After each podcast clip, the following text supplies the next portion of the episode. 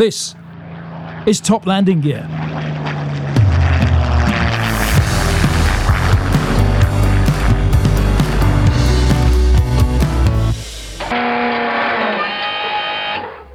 Hello and welcome to Top Landing Gear Full Flaps and our full length interview with retired Air Vice Marshal Graham Williams. His incredibly full life as a frontline RAF fighter pilot and test pilot means he's flown an extraordinary number and mixture of aircraft types during a fascinating period for aircraft development, but also during some very uncertain times, not just for Britain's armed forces, but for the world as a whole. His book, Rhapsody in Blue, is all about his life as an RAF fighter pilot during the Cold War, during which one of his many highlights was flying the brand new Harrier in the 1969 Daily Mail Air Race. Eventually, he took up an appointment with the MOD in Whitehall, where his responsibilities included advising on the procurement programme for Britain's air defences. What he fails to mention in his excellent book is that he was twice a recipient of the Air Force Cross and a winner of the Harmon Trophy. More on that in a moment, but first, we're delighted and a little nervous, I have to say, to welcome the most senior person by rank that we've ever had on the podcast, Air Vice Marshal Graham Williams. Uh, Graham, what do we call you, sir? Just call me Graham will do. Oh, Graham. If you're, nervous, if you're nervous, so am I. well, that's rather reassuring. Graham, we'll put you at your ease. Let me just introduce you to the team first of all. I'm Rob Curling. We've spoken a bit over the phone. We've got Roy Stride here, who's a pop star with the band Scouting for Girls. I'm Hello, sure Graham. you're aware of their work. I loved the book, Rhapsody in Blue. I've just finished. I have to say, I'm a massive fan of it. Brilliant. It is. It's a cracking read. Yep. There's Jez Curling here. He's my brother. He's an agricultural fencer. It takes a bit of explaining. And we've got James Carter, former RAF pilot. Hello. Not quite as successful as you, though, Graham. yeah, as, as I, I, joined in the year you retired as well. I joined in '91, and you might have noticed I've not made it to oh. Chief of Defence Staff. Um, so it's been a slightly flatter uh, sort of progression for me, but I'm uh, still here. Oh, there's a there's a joke in there somewhere. yeah, absolutely. Yeah. But Graham, do tell me the we've been concentrating in the past few weeks on the Daily Mail air race. Obviously, the Harrier was a huge star in that race because it was brand new on the scene. You were one of the two pilots to fly it during the race. What was your view at the time of introducing the Harrier to a worldwide public quite so publicly when it was so new and untested? I thought it was madness. I, I, I, I, actually did say. I mean, I remember having a conversation with Tom Lecky Thompson, the two of us, just before it all happened, saying, "If we both get away with this, we'll be bloody lucky." and, and, that was how I felt about it. I, I didn't think.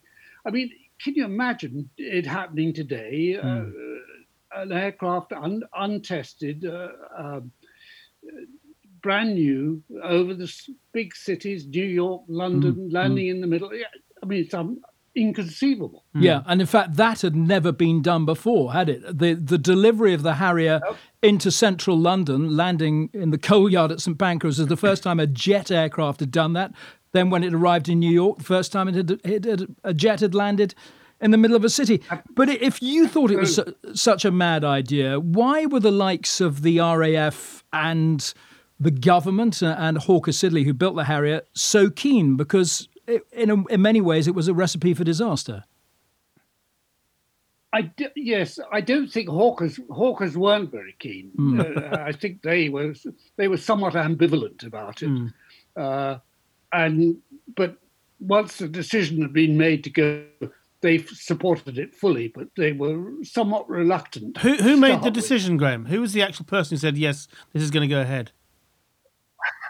I have. I don't know to this day. um, I know who started the suggestion. He's no longer with us. He was a wing commander at the time, mm-hmm. and I think actually because it was such a new airplane and such a new concept, mm.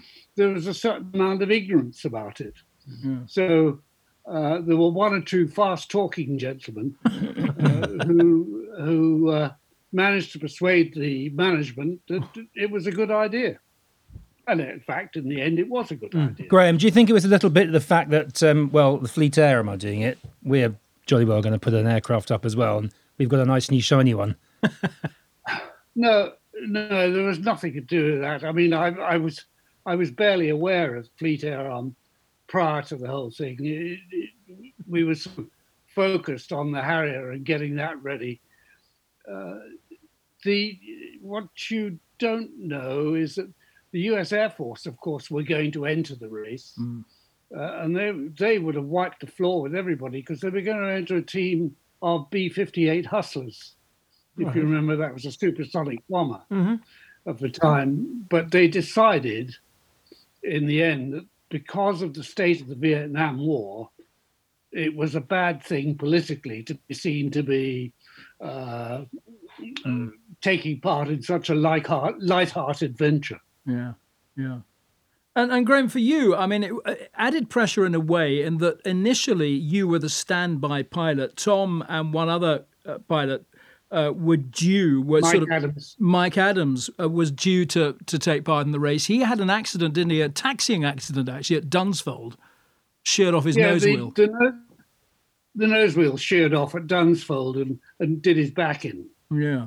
So you then got called in. You had at that stage very little time on the Harrier, and in fact, not enough time uh, to compete. I had, I think, when it all happened, I had about 15 hours on the airplane, which is nothing. No. Uh, and and what happened was, I think the Air Force Board said, "Well, yes, he can he can compete as long as he does 50 hours uh, before the actual race." Well, what they didn't know was that we had to do all the air-to-air refueling tests and all the rest of it. Uh, and with seven-hour trips, it didn't take long to get the 50 hours. But that in itself was very interesting because there wasn't a spare Harrier for you to practice your air to air refueling. I think you were at Boscombe Down at the time. And weren't you I phone yeah. you were phoning around other parts of the airfield to see if anyone had a, Oh. a spare aircraft you Oh, could it- borrow? it was- yeah, it was quite funny because I'd, I'd not done any flight refueling ever before Goodness. uh, in any airplane. Oh my Uh, and I goodness. A recipe for fun, isn't it? well, I missed that. Uh, this sounds like a recipe for fun. You've, you've, you've not flown the Harrier, you've not done any refueling. Take one across the Atlantic, would you? in a race. Well, I hadn't done any flight refueling, so I thought, well, I better do some flight refueling. Uh, and we had all sorts of airplanes on, on the squadron at Boscombe, but none of the ones with a probe were serviceable. Uh, and so in the end, I rang the Navy. Oh dear. down the road in, in the other they had a navy test squadron in those days and i rang them and i can i can remember it to this day uh, i rang them and I said you got anything down there with a probe on it and the guy at the other end of the phone said yes old boy he said we've got a scimitar out here like oh, christ i haven't flown one of them oh, he said don't worry just pop pop down get you uh, sorted out and I popped down, and literally an hour later, I'm airborne in a scimitar doing air to air refueling off a Sea Vixen tanker That's and you'd never flown this aircraft before. That's absolutely extraordinary. You couldn't get away with that in this day and age, could you? Oh, you. Well, I, I, you could barely get away with it in those days. What was your what was your rank at this time? Were you a flight lieutenant or had you become a was a squadron leader? no, I was a squadron leader. Yeah. So you had a bit of authority. You you had a bit of sway. Yeah, I, uh, sort of. Yeah. But that that is that's an extraordinary. So the preparation was one thing. So you got your fifty hours, and then y- Yeah. you already knew Tom Lecky Thompson pretty well. I think during your time in the RAF. Well, we were both on the uh, fighter test squadron at, at uh, Boscombe. Right. Uh, I was I was actually the senior pilot Hmm. on the squadron, i.e., that's the sort of deputy squadron commander, if you like, Hmm. the number two, the exec officer. Yeah. Yeah. Uh, uh, and, and Tom was the project pilot for the uh, for the Harrier. Yeah. So you flew out to New York.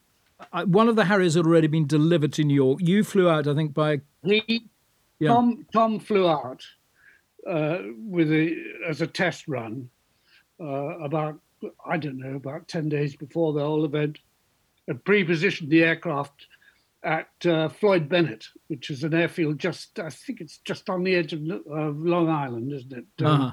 Yeah. Just across the East River. Yeah. So, Yes, so that would be the aircraft that you flew back from New York to Absolutely. to London, Yes. uh, which I, that aircraft I- is now at Tangmere, I think, isn't it? Tangmere Museum. Yes. yes. Isn't in the that- museum. Isn't Uh, that lovely? Tangmere, yeah, yeah. So you then flew up by commercial airline to New York, and Tom took the Harrier, and he got the winning time for the London to New York leg. Fantastic. Yeah, he he got the winning time. I forgot what it is now. About six hours minutes. Yeah, six eleven, I think. Absolutely. And then uh, he then obviously had to hare up to the top of the Empire State Building. You were then met. I think you did all the interviews in front of the Harrier with the TV crews, and then had to get into that Harrier to take it to the uh, to the Air Force base. Tell us, tell us what condition. Yes, tell us what condition the cockpit was in, if you can remember. Well, I, I, I mean, because I, I had no idea about this uh, coal yard at St Pancras. I'd, I'd not actually seen it. Uh, and when I climbed in this aeroplane, it was filthy. I mean, there was coal dust all over the goddamn place. I couldn't believe. I, I, what is he been doing? I don't because I had no idea, and it wasn't until much later when uh, uh, I talked to him that evening. I said, "You know, well, hell," and he said, "Oh, you should have seen the coal dust in that bloody coal yard," uh, and that's what it was. Amazing! It didn't affect the the Pegasus jet engine. I mean, that would have been a nightmare for it, wouldn't it? If it ingested some of that stuff. Oh, I don't, sir. I, it, it's like uh, many of those things. It has a sort of cleaning effect. It, it doesn't really affect it. Oh, really? Uh, coal dust wouldn't affect it. Oh right. Uh, but it performed brilliantly. Apparently, the Harrier. Absolutely. Yeah. Absolutely. what a it, it was test for it. faultless. And and s- now, we've had a, a navy chap on here who said basically the Harrier was plugged into the Victor the whole way across. Would you like to dispute that uh, that fact? A slight exaggeration. I mean, we didn't have long range tanks in those No. days. Uh, and I think I had to flight refuel six times. Actually, th- the map I used is, is on my wall here. Oh, how you love it. Uh, um, and it was six times I refueled. But were the yeah, it, like it, it was six times, Graham. And uh, was were the tankers actually with you the whole time? Absolutely. yes. Uh, well, letting them get out of the way. they made the navigation a lot easier. Because your Harrier wasn't brilliantly kitted out with that stuff, was it? With No, it was aids? one of the basic ones that didn't have any of the inertial kit in it or anything else. Only had a standby instrument panel. Yeah, And and of course, that was the other. When I took off, the weather in New York was appalling. yeah. Uh, it was absolutely appalling. It was pouring down with rain. Uh, it, it was so bad that uh, unusually uh, JFK was closed, goodness. which, which was only just up the road. Yeah. Yeah. I, Uh, I've and seen the whole the, of the East Coast was socked in. I've seen the footage of you uh, arriving. I think in, is it in an E-type Jag or something, and it sort of slides across the. yeah, Jaguar. Yeah, Jaguar were very kind to me. They gave me this E-type Jaguar to, to go around in, and Yeah. I said, "God damn it, I'll kill myself. uh, please give me something else." And so they ended up. They gave. They still gave us the E-type, but I didn't use it. They gave me something called an Austin America, which was actually the old Austin 1100. Do you remember? Oh, wow. Yes. The Not quite as glamorous. No, not quite as glamorous. I think we'd have taken the E-type to be fair. Oh, but it was. Yeah, uh, well, I had a, I had a sort of an uncharacteristic uh, bout of sense, well done. Probably saved your life. and, but I did use it for going from the tower to the uh, from the Empire State to the landing. And it is, it is, it is torrential rain, isn't it? It is. Well, It is. Wasn't there a, a, an American official who was talking to, I think, Bill Bedford, who'd been the, the chief test pilot? Yes, he was. He Bill kept him in the tent uh, uh, because he was trying to stop stop us going. you know, it was not on. So he said, no, no, no, no. Uh, but Bill got him inside this tent that was on the landing pad Yeah. and kept him there until suddenly he heard the engine winding up, came out, and said, you know, hey. I That's amazing. I just love this. And uh, didn't, but didn't you um, get a little bit of payback because you're straight up into cloud, and then didn't all your instruments fail? yeah, well, the, the, the artificial horizon toppled. Oh, Uh, so I actually flew on turn and slip, Nice. which you modern guys probably wouldn't understand. James, I have flown on turn and slip in a chipmunk a long time ago, so I know exactly what it's like. tell us what. We, however, have no idea what you're talking No, about. No, tell us what you mean. So the artificial horizon is what basically tells you which way up you are. Yeah. The turn and slip just is a it shows you what you're doing. So if you can keep your turn and slip all in the middle, Yeah. then you're you're straight and level. But that's it's a it's a performance. It's not a you don't- you don't set your attitude by it. You do something and see what it does. So it's quite it's okay. quite tricky. And so you had to do that the entire way across the Atlantic. No, no, because in fact, what what had happened was I'd been so quick hmm. into hmm. the and starting up and, and taking off that the artificial horizon hadn't actually spun up properly. Right, right. So as soon as I accelerated out, it toppled, Got you. I understand. which which made my whole day. I thought Have to come back with your tail between your legs. technical term for which I apologise.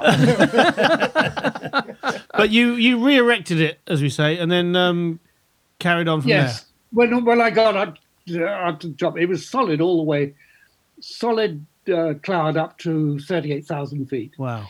Good. And I came up the top like a bloody cork. and, and leveled it off and re uh, re-erected the artificial horizon. It worked all the way. And then how did you find the first? How did you find the first victor after that? What what what, was your navigation? Uh, I didn't have any. Uh, well, there was the radar, of course, which was helpful. Uh, New York would center were very good. Uh, I had air-to-air TACAN, oh yeah, right. so so I could lock on, and I knew how far the tanker was away. Mm. Um, but you don't get any direction out No. of that. You just get a, You a just work range. out if you're getting it. closer or further away. but fortunately, uh, the the DR was such. Uh, I, I ended up and I looked out, and there was the tanker. Brilliant. It was trailing in the top of cloud, Golly. and I just got a glimpse of it, and I thought, oh. I, I was quick onto him.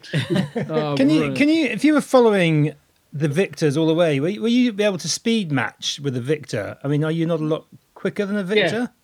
We were we were cruising at 0.88 Okay, all the way. yeah, which you you might find surprising, but we hmm. we were at 0.88, and that was the speed of the Victors too. right. Oh, so nicely matched. And did you have to slow down to f- refuel? No, Really? we refueled 36,000 feet, 0.88. wow. Golly. For the Impressive. first time. Yeah, for the first time in a Harrier. I mean, it's just incredible, isn't it? No, I had I had actually done that before I left. Have you? Uh, What? Just Graham, the once. Before we go any further across the pond, I just want to take you back to New York because during your few days there with Tom, there was another great moment with the arrival on its maiden Oh, yeah. voyage of the QE2. We were we were in a pub, as you do, uh, Of course. downtown New York. You know, and how the pubs in, in or the bars in, in New York or in, in the states have always got a TV on. Mhm. Uh, and we were sitting there having a pint of beer. and I can remember what it was. It was Watney's Red Barrel. It was horrible because it was like cold. Doesn't doesn't have very good legs, the Watneys, does it?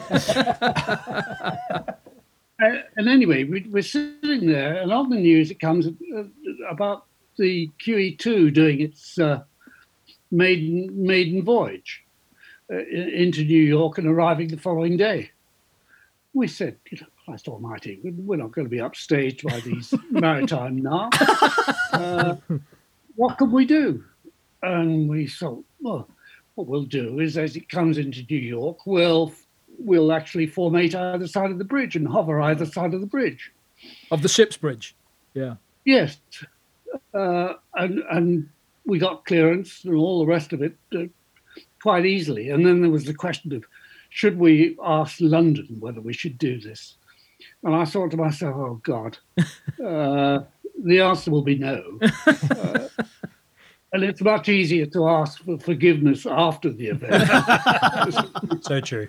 especially if it's successful, I might add. Yes. Uh, yes. Uh, so we ignored that, and uh, and we did formate either side of the bridge of, of the QE2 as it came up the uh, Verrazzano and Narrows. It was a little harder than you expected it to be, though. Wasn't there a hideous crosswind blowing? Oh, it was a hideous, cro- it was 40 knot crosswind. Yeah. Uh, uh, and it was coming from slightly behind too, which made the decelerated transmission uh, transition very tricky. And the Harriers don't like crosswind in the hover, do they? No, But, uh, uh, it's the- not I good for think the the limit. I can't remember what the limit is now. I think it's 15 knots crosswind. Oh my goodness. Was the, was How the many QE rules have you broken so far? Most of them. That's great. We love this. This is what I loved about Graham's book. Yeah. But I, I wrote a note. I've completely defaced it because I was writing so many notes. I was enjoying it so much. I think it was at page 60. I wrote, This is the fifth time he's escaped death. and that was by page 60. that was before, way before we even get to the air race. but it was it was a great moment and and it was the RAF obviously got to hear about it very quickly and didn't some senior officer rather than tear off a strip because permission wasn't given he claimed Well, he- he, claimed it didn't he? He claimed he claimed it, he claimed it was his idea.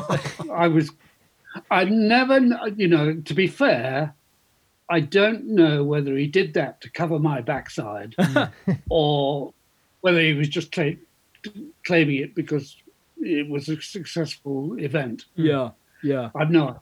What what a moment to be British in New York and seeing that happen. QE2 flanked by two Harriers, the newest aircraft on the block. I mean, what a moment! It's brilliant. It's fabulous. So, back up over the Atlantic, uh, Graham. You've had your your first refueling. You're, you're in a convoy now with these with these victors. Was it pretty plain sailing once you got up there? Yeah, it was actually. Uh, it is worth mentioning that the, the, the Victor tankers were tremendous. Uh, they really were. I mean, there was. I had three tankers uh, uh, on, and when we got over Newfoundland, three more tankers appeared uh, and refueled each other. Yeah. Uh, and then I went on with the, the three. In fact, I lost one halfway. He went unserviceable, so he disappeared. So I only ended up with two tankers. Oh, disappointing. when, when you talk about the number of refuelings, of course, when you get to the middle of the Atlantic, you have to do very short top ups. Yeah. Uh, oh, th- three or four short top ups to make sure you've got an, always got enough fuel to reach a, uh, an alternate, Yeah. Right. which is why you have ended up with six refueling.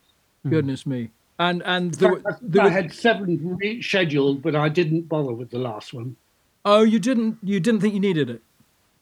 I didn't need it. So coming into London, then uh, Graham, you you came in pretty fast. You you aimed for Alexandra Palace, I think, as, as a, a good, easy Well, to spot I- landmark. I have to say, I, having having uh, had the bad weather in New York, I had the the good fortune as to when I arrived over London, it was the clearest day I have ever seen over the UK.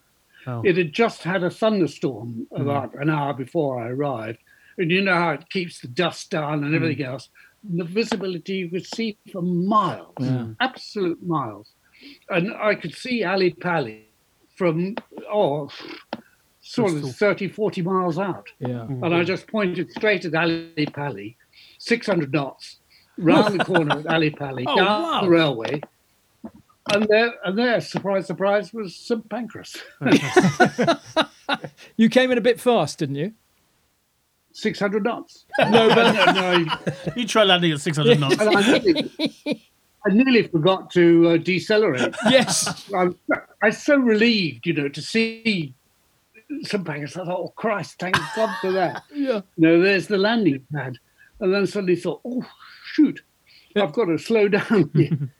and I, I did the, one of the fastest decelerating transitions I've ever done. How amazing. Well, it was Uh, a race. well, that's true.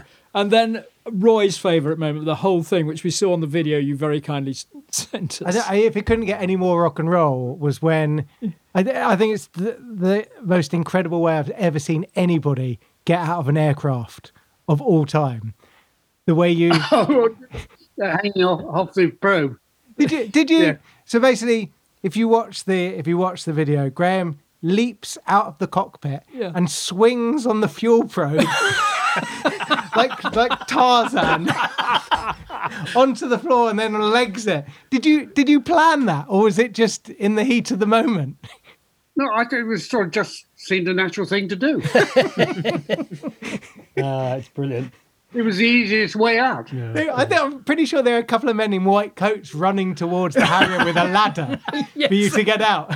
you just barge them out the Oh, I couldn't wait for them. no, exactly. Exactly. And now you would normally have expected, being the um, the west to east participant, to have beaten uh, Tom Lecky Thompson's time, but the weather just wasn't with you that day. Was it? The winds weren't there.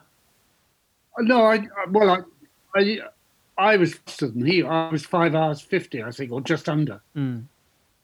from the top of the tower, top of the Empire State to the top of the GPO tower. Yeah.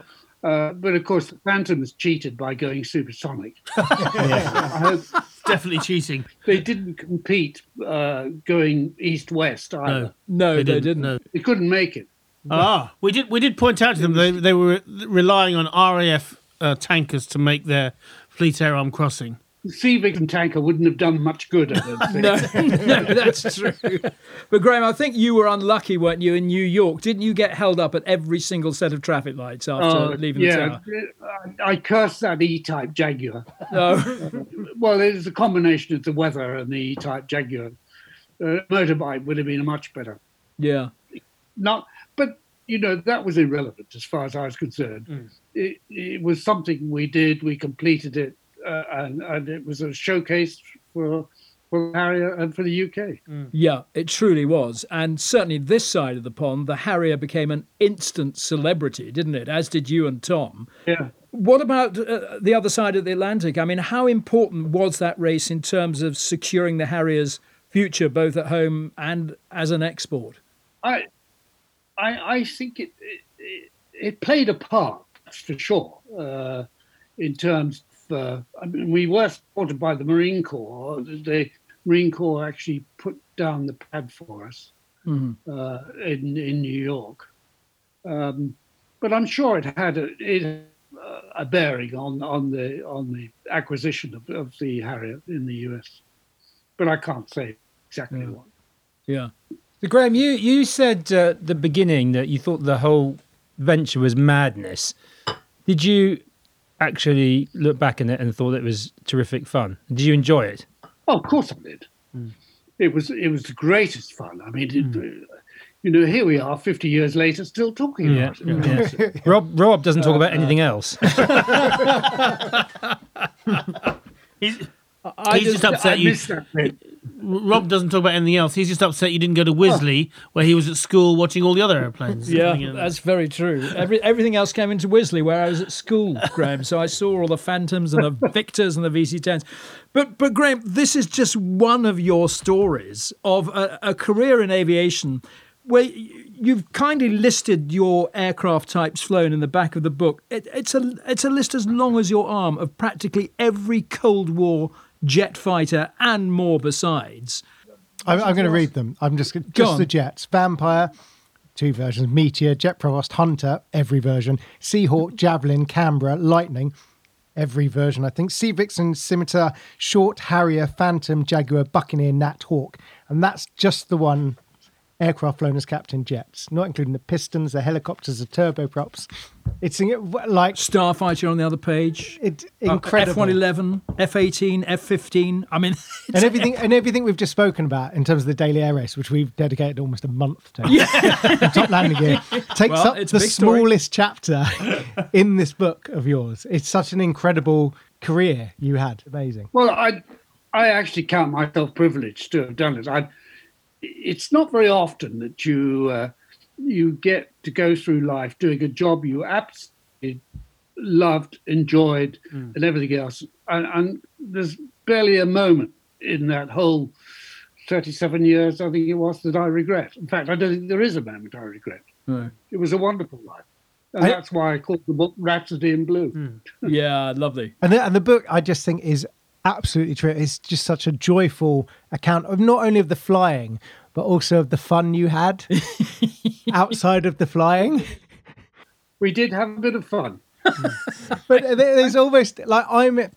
My background is I I've been in a like a rock band, pop rock band for the last fifteen years, and I understand they have a bit of fun every now and again, too. but, but I, I I actually wrote down that this actually reads like a rock and roll memoir with the added danger of test flying the fastest, most powerful jet aircraft. because there are some proper rock and roll stories of the oh, antics that went went on, you know, as you travelled No, the world. I didn't get involved in any of that sort of stuff. didn't smoke funny things. But they're, they are they're great stories. Um, I mean, obviously, if you're in the forces generally, you're moving around the place, and I know there were endless changes of decision for your postings, which caused havoc with your your home life and your poor wife having to you know pack up and then realize that you weren't going to where you thought you were going to go. But I, I guess that's forces life. But I, I, what your biggest posting was probably Germany, was it, Graham? Was that was that yeah. you know, in terms of your, um, that was obviously right in the front line I of the Cold War. you- Yeah, you go in. You when you go into the test pilot world, often as not, you sort of remain in that world, uh, and you don't sort of come out to the front line again. I did. I was very fortunate. I came out and commanded a Harrier squadron Yeah. in Germany, and, and that really was. Uh, I suppose of all the tours, I, that was probably the biggest highlight, the, the one I enjoyed the most. Really? Why? Why was You know, that? you- well, in a squadron, you know everybody, the ground crew, the whole lot. You know lot. There's there's only about two hundred of you, at, at most. So you know everybody. It's a close knit community.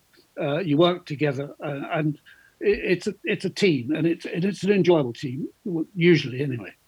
Uh, in my case, it certainly was uh, when you get to something like commanding a big station like Bruggen uh, with four Jaguar squadrons and all the rest of it, you know, there's 3,000 people.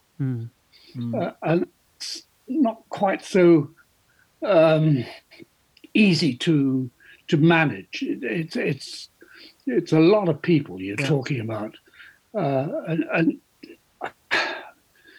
I didn't enjoy it quite as much as I enjoyed commanding a squadron. Did you did you find you could put your personal stamp on a squadron? Probably easier than you could on a station. Yeah. you- you know, in those days, uh, was the biggest station in the Air Force. Yeah.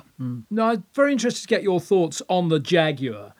Um, how good or otherwise an aircraft was it? it? It doesn't seem to have ended its career sort of uh, glowing with with praise. But how did you find it as an operational aircraft? Well, I, you, you said, funny enough, I mean, it wasn't the greatest performing aeroplane in the world. Uh, and I think as I uh, put on one of the captions in the book, you know, the fact it, it's untrue that it relies on the curvature of the Earth to get airborne. Uh, but it is, it is, it was underpowered, and even when it was up-engined after I, after my time, it was still underpowered, and it had, you know, didn't have that wonder aid to turn called wing.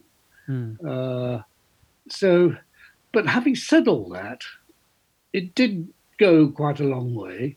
It did its role, and actually, I would have been comfortable going to war in that aeroplane. Would you? I mean, it certainly it seemed to Yeah. acquit itself quite well in the Gulf, uh, in Gulf War One, Yeah, It um, when it, it did everything that, that seemed to be asked of it. Um, when Yeah, thinking did. particularly at single seat, you haven't got a spare pair of eyes.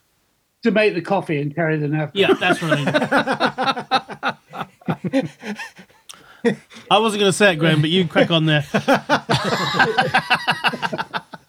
I did like the story where you were, where you were talking. Uh, you were flying, and there was a navigator who got quite annoyed with you carrying your own map. Oh yes, yes. that was on the Buccaneer. Yeah, On the Buccaneer. Because, I mean, uh, I couldn't break the habit of a lifetime. I, I do not get airborne in an airplane without my own map. Absolutely. Uh, and he was very upset. I do remember a, uh, a friend of mine who ended up going Harriers, and he this was down at Chivenor, and we were in the Hawk, and um, it's the first time you're introduced to navigators for those that are going to go the, the sort of two seat route, and um, uh, during the takeoff, he started calling out the speeds, and the, the- my friend of the pilot's reply was. I've got a gauge that's saying exactly what you're saying in the front here. Why do I need you? really? But I, I must say, navigators are some of the the best um, mates I've had in the Air Force. I've, Oh. Been ma- navigators, and I've a couple of times I've really actually they've really helped me out of a lot of trouble. So I'm never going to slag navigators off. Again. They're all Again. again. yeah. yes, after this. Graham, I've not got quite as far because I'm a very slow reader.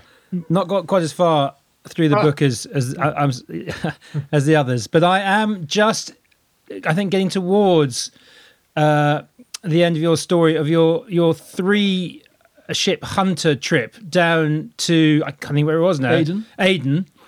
Uh, and you've you've just discovered that the, the civilian pilot taking the uh, the uh, TR nine oh, is an al- is an alcoholic. I, uh, I- no, it's the most extraordinary We story. going- we- Could you enlighten us a little more? that was. It was a trip to Singapore. Singapore. Singapore, yes, that was it. Yep. it was a very. We took. Uh, I led the last section of uh, of, of, a, s- of twenty squadrons which were reforming with hunters in Singapore. I took the last section, their two seater, uh, uh, uh, single seater, a Mark Nine, and then the Navy joined with a T eight Hunter. These That's are all that's that's hunters. that, that's Uh, T eight. Yeah. and the Navy in those days, they're outfit. I can't remember. It was, I think, it was run by Shorts actually, uh, and it, it was somewhere in Kent. I can't remember where, but anyway, they did all the ferrying of all the Navy aircraft around the place, and they decided that they were going to come on this trip, uh, and they looked around their lot for the youngest pilot they had because they're all a bit ancient. These guys, they're all civilians, uh, and we had this guy who was na- who should be nameless, and it took us a long time to. Uh, get, he wasn't really the sharpest thing on two legs, and we we couldn't understand, and it wasn't until we got to Bangkok, uh, and Tony, my uh, the other Air Force guy flying the Mark 9, uh, we were sitting in the crew bus waiting for the uh, waiting for this guy, and uh, I said, "Oh, go and wait, go and pull him out in the morning, go and pull him out." And he went back into the hotel, went to get him, and he was still getting up, and he was drinking whiskey out of his toothbrush mug at five o'clock in the morning. And I thought, and, and Tony came back. He said, "Hey, he's an alcoholic." and he said, and I said, "Oh Christ, that's not all I need." Uh, anyway, we uh, he, and this, he was obviously in no fit state to fly.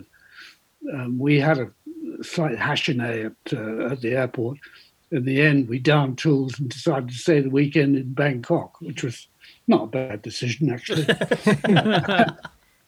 if you're going to spend the weekend somewhere, Bangkok's not a bad Not place. I gather the uh, the, the the senior aircraft uh, senior um, RAF uh, colleague you were taking down with you was annoyed because he missed his game of golf in Singapore. Yeah, he did. I had this passenger in the right hand seat, uh, and he, he was very good actually. He didn't interfere at all. He, he was there for the beer, I think, uh, to escape the uh, duties of a staff officer at Fighter Command. Anyway, yes, he was with me. I, I love this story because not only have you got a, this this poor chap who's obviously got some issues. Not I think he also says he hadn't he wasn't very good at formation flying. He hadn't No, he didn't really want to go. He hadn't wasn't familiar with the hunter. Never refueled. Oh, we've heard that before. Uh, yeah, uh, yes. And the whole thing was sort of slightly cobbled together. And if there's one thing I've learned since we've been doing this podcast, when you talk about the RAF or British military generally, we're bloody good at just cobbling things together. and it all, we always, almost always seem to come out smelling of roses. It's incredible. So well done. I love this story. recovery, recovering from the ensuing shambles. Yes, Correct. Yes. Yeah. I thi- But I think it's in the same trip where they're talking about cobbling things together. And this is a, like a recurring theme, I think, in the book, is about how often these state of the art jets are being patched up in Yeah. the most hodgepodge way. Like, I think you're in Karachi and the air pump falls out of the Hunter. No, no, the fuel. Yeah, we lost the fuel pump. yeah. Uh, in fact, it was it was in this this guy's Navy T8 that, that lost the fuel pump, uh, and of course he did nothing but sit, retire to his room and his bottle of scotch. Uh, Great- great plan in my book. Tony and, I, Tony and I got underneath the airplane and, and took the whole thing apart, uh, and took the pump out, uh, and sent off for a new pump, and. I, I couldn't. When I got this package back, I'd got this bloody great thing out of the, of the tank, of the tank, and this fuel pump came back, and it was about a quarter the size. And I thought, bloody hell, uh, is it the right thing?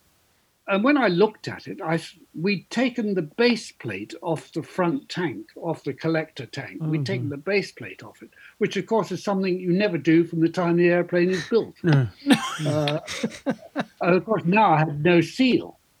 Uh, so I went borrowed a, a, a great big tube of you know sticky stuff UV. from uh, Massive. Yeah. Yeah. Yeah. Yeah. Bostik. plastic, yeah, uh, and tightened the bloody nuts and put replaced the pump, wired it up, tightened the nuts up, refueled the airplane. It didn't leak, and we thought, well, hell, you know, it's only. It's only the Navy's airplane, so what? more? but Ah, I love this. you, you probably wouldn't do that these days. No, you wouldn't. I don't think we'd do anything of what we've heard so far in this interview these days. It wouldn't be allowed. But uh, Graham, on that subject, you are full of praise for your senior engineer. I think you said you were blessed Oh. with with a terrific engineer I on your blessed, team. I blessed twice with with engineers. Once in Aden, a guy by the name of Owen Trulove, who was a flying officer, uh, and he was it was a brilliant engineer because we were at the end of a supply line out in Aden, uh, and we had some horrendous. Uh, um, shortages of spares and all the rest of it, but nevertheless, he kept us flying. Uh, he stretched things a bit every now and again, and there's a story in the book that Mm. he he gets gets me into trouble uh, by having an argument with his wing commander engineer um, at, at Bahrain, but he was tremendous. And then there was uh, my engineer when I was CO of a squadron. He was brilliant. Yeah. Never turned a hair when I used to say to him, "Oh, I want twelve tomorrow." Okay, What, 12 service, serviceable aircraft, you mean? out of twelve. Yeah, Out of 12. yeah. Yeah. You know, he might moan a little bit, but not much. But he made he Uh, made it he made it happen. Yeah, he did. Yeah. He did. He was brilliant. And, and Graham, what, Absolutely brilliant. what was Aden like for you as a frontline pilot? That that kept you pretty busy. What in the ground attack role was it uh, in the Hunter? Yeah. Mainly, we did air defense, but mainly ground attack. Yeah, it was. It, it was actually, you know, dare I say it, it was an actually very enjoyable time, hmm. one way or the other. It hmm. was, it was a nice place with Aden. It's hmm. a bit of a, bit of a pit now, I think, but uh, it was not a bad place to be. But you were actually uh, Okay. doing the stuff that you were trained to do. Then I mean, you were you were really Yes. operating Yes, we were. to your full potential. Yes, we, we we were we were as it were, on active service one way and the other. Yeah. Sorry, Graham. Was was the Cold War a good time to be flying? Any time's a good time to be flying. It's a much better answer than my question was. I know what you're getting at. I, I'm not sure I can answer that any, any better than that. I, I think Uh, certainly f- from from being in the RAF after the Cold War, I think during the Cold War you knew where the enemy was and you knew what your job was. In Germany, we were very focused. We knew Yeah. exactly what we were doing, what we were meant to be doing, and all the rest of it. Yeah. And we kind of lost our That's way in, in 91, from, from 91 onwards, sort of saying, well, what are we here for? What do we do? And we, you know, we found a new role, if you like, in the world. Well, I was thinking also that just the number of types of aircraft that were available to you to fly. Uh, there seems to be far fewer now. Yeah, there's far fewer in the Air Force. Uh, I mean, I look at the numbers these days, and it's uh, really uh, some of the things that are going on. And I thank my lucky stars I was in the Air Force time I was. Well, pr- pr- Uh, precisely. But Graham, much of that time, of course, was spent flying the Hawker Hunter, which I, I- think I detect from your book as possibly your favourite of all aircraft. Actually, uh, yes, but the Harrier has a very uh, uh, soft spot in my heart. Good, really. good. Glad to hear it. Both Hawker, that's all right. And d- Yeah. did you did you see the Harrier from the what eventually became the GR1 up to was it the GR5 when you left, or had it were you still at the GR3 No, stage? it was, uh, it was- it was the GR1 when I when I finally stopped flying Harriers. Right. But, uh, Because I mean, it, it, it Yeah. evolved. Certainly, the Harrier two, the the GR5, the GR7, and nine was just an amazing, amazing bit of a bit of aircraft. oh, it was a very capable.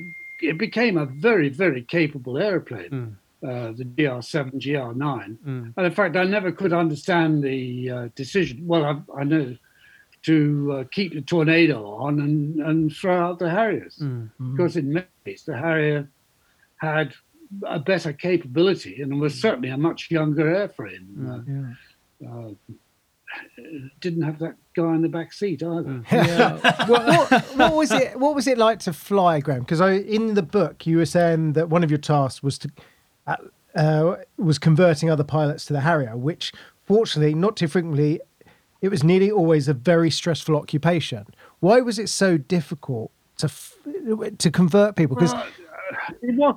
It, it was. I, I personally didn't find it difficult. Tom didn't find it difficult, uh, and most of the guys that flew it didn't find it that difficult. Occasionally, people did. Um, you know, it takes a bit of. I don't. I'm not quite sure, but to to bring this fast jet to the hover, it takes a bit of uh, getting used to Yeah. shall Yeah. we say. Um, but uh, I didn't like doing teaching people to fly the thing. We didn't have a two-seater, and, and uh, there were one or two that came through our hands, and we didn't do it very often. Who certainly should never have been flying the thing. Yeah. Uh, and uh, one guy I can remember in particular who we converted on the thing, and I thanked my lucky stars when he went away and he hadn't killed himself or crashed. You sound like one of my flying instructors. Well, we we interviewed Jim Schofield, who flies the Spitfires down at Boltby, and he was a test pilot for the F thirty five and flew the Harriers. And he said that you know he was full of praise for the F thirty five, and he said he just felt the Harrier was just always trying to kill him. If that was his words. It's like you had to be so on top of the Harrier, and I don't know whether that's just looking at it from the perspective of a brand new aircraft, you know, with all the technology you have now compared to what it was like back then. But uh, did you find it difficult to fly? I, I didn't. I, I, I can't really go along with that. I mean, I know something about 35 too, because I worked for Lockheed for 10 years Gosh. Yeah. um, after I'd left the Air Force. Uh, and uh, I did. uh, I flew in the simulator and the F thirty five and all the rest of it. And of course, it is all automated and it is it is much easier to fly, although it's more complex with systems and all the rest of it. Um, but it's much easier to fly than the Harrier. Yeah. But the Harrier wasn't difficult. I don't think it was difficult. Mm. Uh, G- Graham, It was a another very pleasant airplane. Yeah, another aircraft you mentioned that could also have gone on for far longer in service if only it had been allowed enough updates was, was the glorious old Buccaneer, which you also flew. Yeah, well, what are your thoughts on the Buccaneer and, and, and what it could have Well, achieved? I always thought, I always thought the Bu- the Buccaneer uh, was a typical Navy airplane, you know, built like a brick built. What's it? we know. Yeah. Outhouse If you know is the word. I yeah, mean. Outhouse. yes. Outhouse. No, I- that's the word I was looking for. Um, it was it. Yeah, it was a. It's a, a lovely airplane to fly. It, you know, it's got an internal bomb bay, um, quite capable, big, fairly big load, good range, uh, and all the rest of it. it. The only thing that let it down was the, was the avionics in the end, which were were arch, archaic. Hmm. Um, they were no better than a hunter in in, in, in effect. Uh, they had no systems in it whatsoever. But that could have Uh, been changed. that could have been updated. It could have been updated. We went through all that terrible business of going for the uh, what was it the F one eleven. um, F one eleven. That's thank you.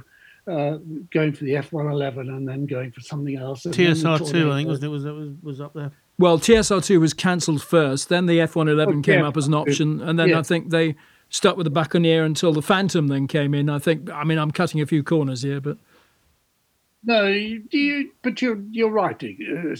So- but but the Air Force was never behind the Buccaneer. It, I, I think it suffered from being a Navy airplane.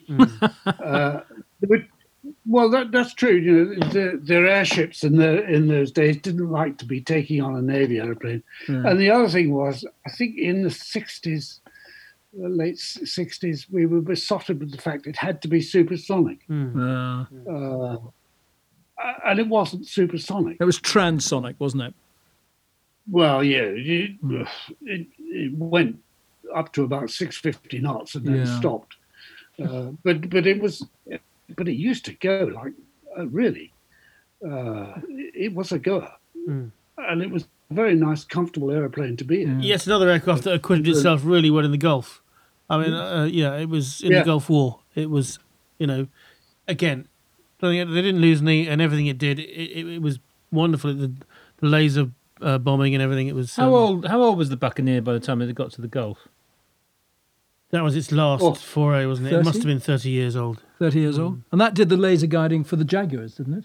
and uh, for everyone, yeah. For everybody. Yes, they, Yeah. well, they, they did the designating for designating. for- That's it. Yeah. uh, for, with the with their laser pods. Yes. Yeah.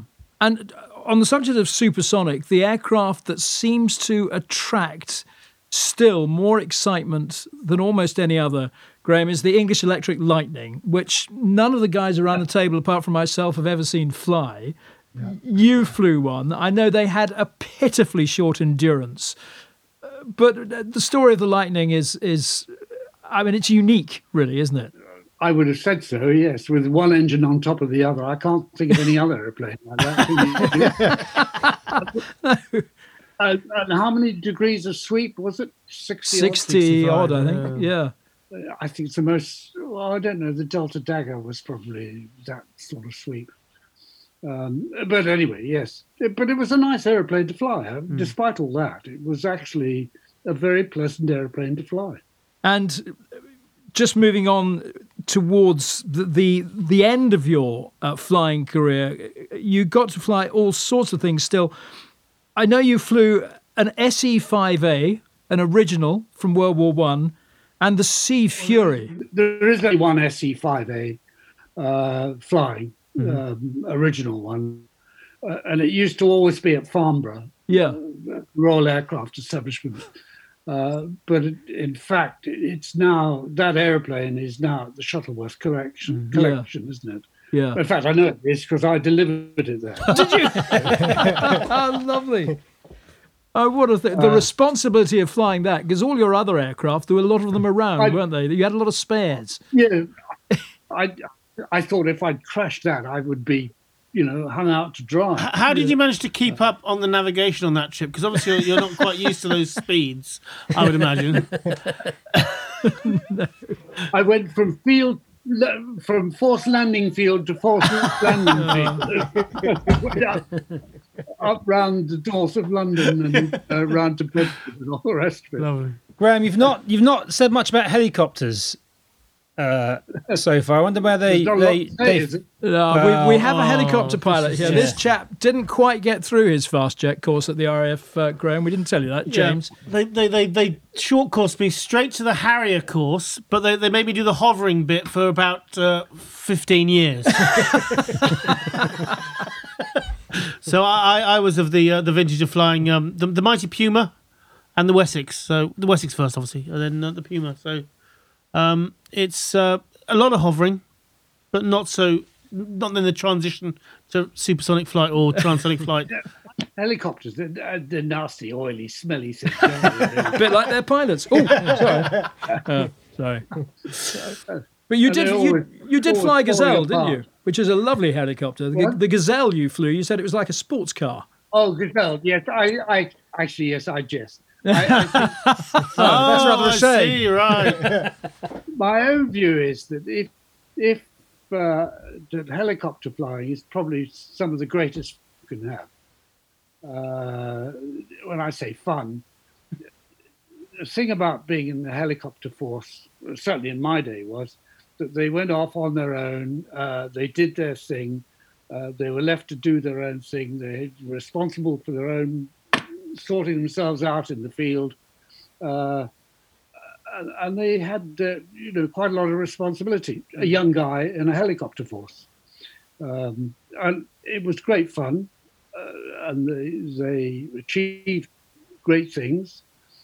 Don't, I, uh, don't, don't let him get too. I'm not listening, guy. I'm not listening. You talk, say what you like.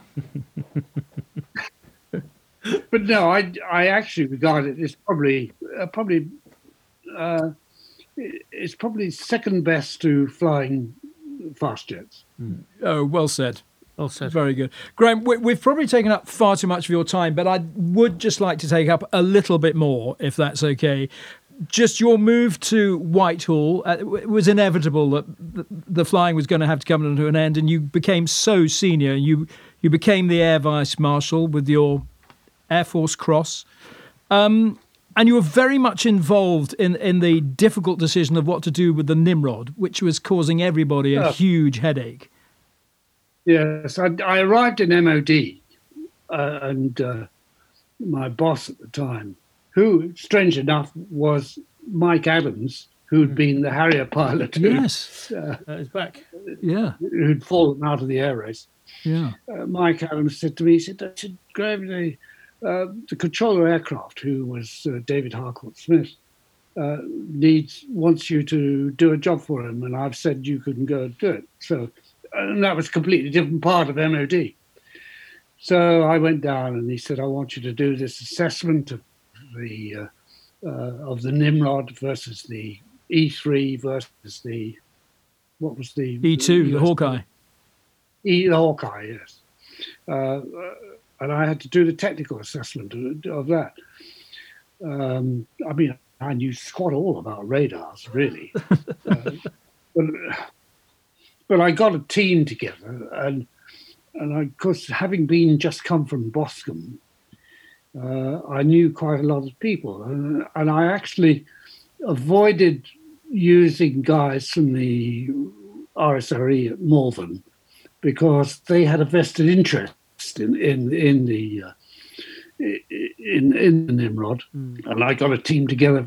Mainly, the technical side came from Boscombe, uh, and we did that assessment, and we came to the conclusion at the end of the day that the Nimrod was never going to make it, and we'd be pouring money, uh, good money after bad, that it was a waste of time.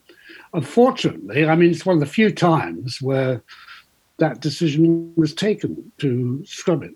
And Yeah. it was a very hard decision. Well, the, the pressure is always to try and support British industry by buying British, but you you had detected that, that this just was never going to go anywhere. It was it was never going to meet the actual technical requirements uh, and, and performance. It was never going to do it No. ever. And then we had the same problem with the Nimrod R4 later on, further down the line, didn't we? Uh, Yeah, well, caused- that was for a different reason. I mean, I, I never could understand that. It was after my time, actually. I Uh-huh. think. Yes, it was after my time, but I never could understand that. You know, anybody who's ever refurbished vintage motor cars knows bloody well that it's going to cost twice as much at the end of the day, and it certainly won't perform as well as, as a new sort of Golf Volkswagen Golf. yes. So what do we do? We take a vintage airplane, I mean a Comet, Yeah. uh, refurbish it after God knows how many years, uh, and try and.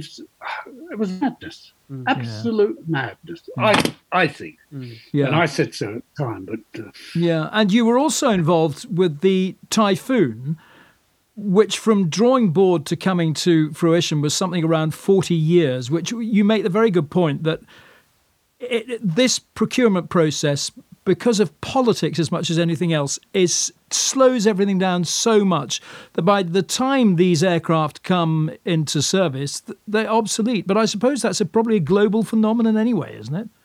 I think it probably is. I think it probably is. It takes so long. Everybody, they're so expensive these days. I mean, I dread to think what what's the price of an F thirty five? Do we know? Oh, James. Uh, we're in the sort of 50, 60 million, I think. sort of thing. Golly. Oh, and I rest, think, I think. You, I think you're under. I, I, Um, maybe. I'll take a bet. It's over hundred million Oh, yeah. each. 122 million dollars Good research. the F-35B. Yeah. Wow. Goodness me. Yeah, I'll have Yeah. two. And and do you think, Graham? I mean, this is it's a ridiculous question, really, but I wonder had things been different in the fifties and the Sandys white paper hadn't happened, do you think come the seventies and the eighties we'd still have a properly competitive British aircraft industry and you wouldn't have had the problems that you did have in having to ultimately go overseas? I'm not sure I can answer that. I mean, how long's a piece of string? Yeah. Uh, You know, But we I did have know. a very, very strong aircraft industry, and it was it was kind of just decimated, wasn't it, by politics, by the politicians? yeah. The Sandys in his. I mean, I joined just at the time of the Sandys. Well, I, I joined my first squadron just as Sandys did, decided that there were going to be no more airplanes. And I Yes. thought, oh, that's good. Fortunately, it didn't didn't work out. But uh, um, I don't know. It certainly didn't help. No, no. But I couldn't, I couldn't really comment. Did Did you know of Alan Pollock at the time and his um, little Yes, adventure? I knew Al Pollock. I know, I know him extremely well. Oh, he he's become a friend of the podcast, Graham. Um, He- but from yeah. from the rest of the Air Force's point of view, was it was he well supported in what he did, or um, but did anyone think he's he'd gone a bit too far? I, I think he just went over the edge, didn't he? Really, I, I don't think he got widely supported. He certainly wasn't condemned by the rest of his mates. No. No. But uh, I mean, Al Al is Al. we love Alan and we love his story. We think it's fantastic, as as is yours, Graham. Graham, I know you finished off with the RAF regiment as co- commandant of the RAF regiment, which was a strange posting, but one you actually loved. You said it it taught you so much, Yes. or reminded you so much about so many of the values of of, of various things. Absolutely. Yeah, They they had set great store by the old-fashioned values of loyalty, of service, and all the rest of it. Uh, they were an amazing bunch. yeah. And, and Graham, just just to wrap up, we favorite aircraft Hunter Harrier, pr- pretty much split 50-50. What was the worst one you ever flew? What was an absolute pig? And if you dare say a helicopter, Yeah I think probably the worst one I ever flew was the um, oh, was it the trainer, the, the little uh, Britten-Norman? Uh, No, not the Islander. what was it called? No, because you were No, involved- no, no. It was, it was a turbo. It's in the back there. He, he's looking at the looking it back. up for you. Yeah. The- It's a the turbo prop. Uh, the Tucano, the Pilatus, the Viscount. not the firecracker. Firecracker. That's the one. What? it was great fun. it was great fun, but it was a bloody awful machine. I, I mean, it was talk about string and wires and all the rest of it. I mean, it was competing with the Tucano and the Pilatus PC9, Yes. which were very polished items. Yes. And then, then there was this little uh, firecracker, and it was a firecracker. I mean, it went like went like hell. Uh, the thing that I remember about it absolutely was that you went into an upright spin, you see, and you recovered from the upright spin, and it flicked immediately into an inverted spin. well, I don't know whether you've ever done inverted spin, Yes, but James. actually, I to a have. young, even to experienced pilot, it's confusing. Yeah. To a young lad, it would Oh. have been fatal. Yeah. Uh, but it, it just without warning, it Hmm. just went boom straight into this inverted spin. Quite exciting. Well, well, thank you for selecting the Tucano because it was that was a lot of fun to fly. Oh yeah, you trained on that. Yeah. Well, everybody, uh, everybody said that we should have done. The, we actually, I think, the PC9 won the competition, Mm. but it was very little between the PC9 and the Tucano. Mm. Uh, and I think the Tucano was chosen on political grounds. Mm. Of We course. Made in We were Northern trying Ireland, to be nice to, the, Yeah. Oh, to Graham, South America. we've we've haven't done justice to your book. We, we couldn't possibly. I, I'd urge people to buy it because it's just full of the most incredible stories. And we're so so thrilled that you've uh, agreed to speak to us and, and join us and tell us, share us some of your stories. It was enjoyable. Thank you very much for having me. Thanks very much. Thank, you, so much. Thank you. Air Vice Marshal, sir. They, Many have never let me talk to an Air Vice Marshal before. I've always been kept back. There's a reason for that, James. This is Top Landing Gear.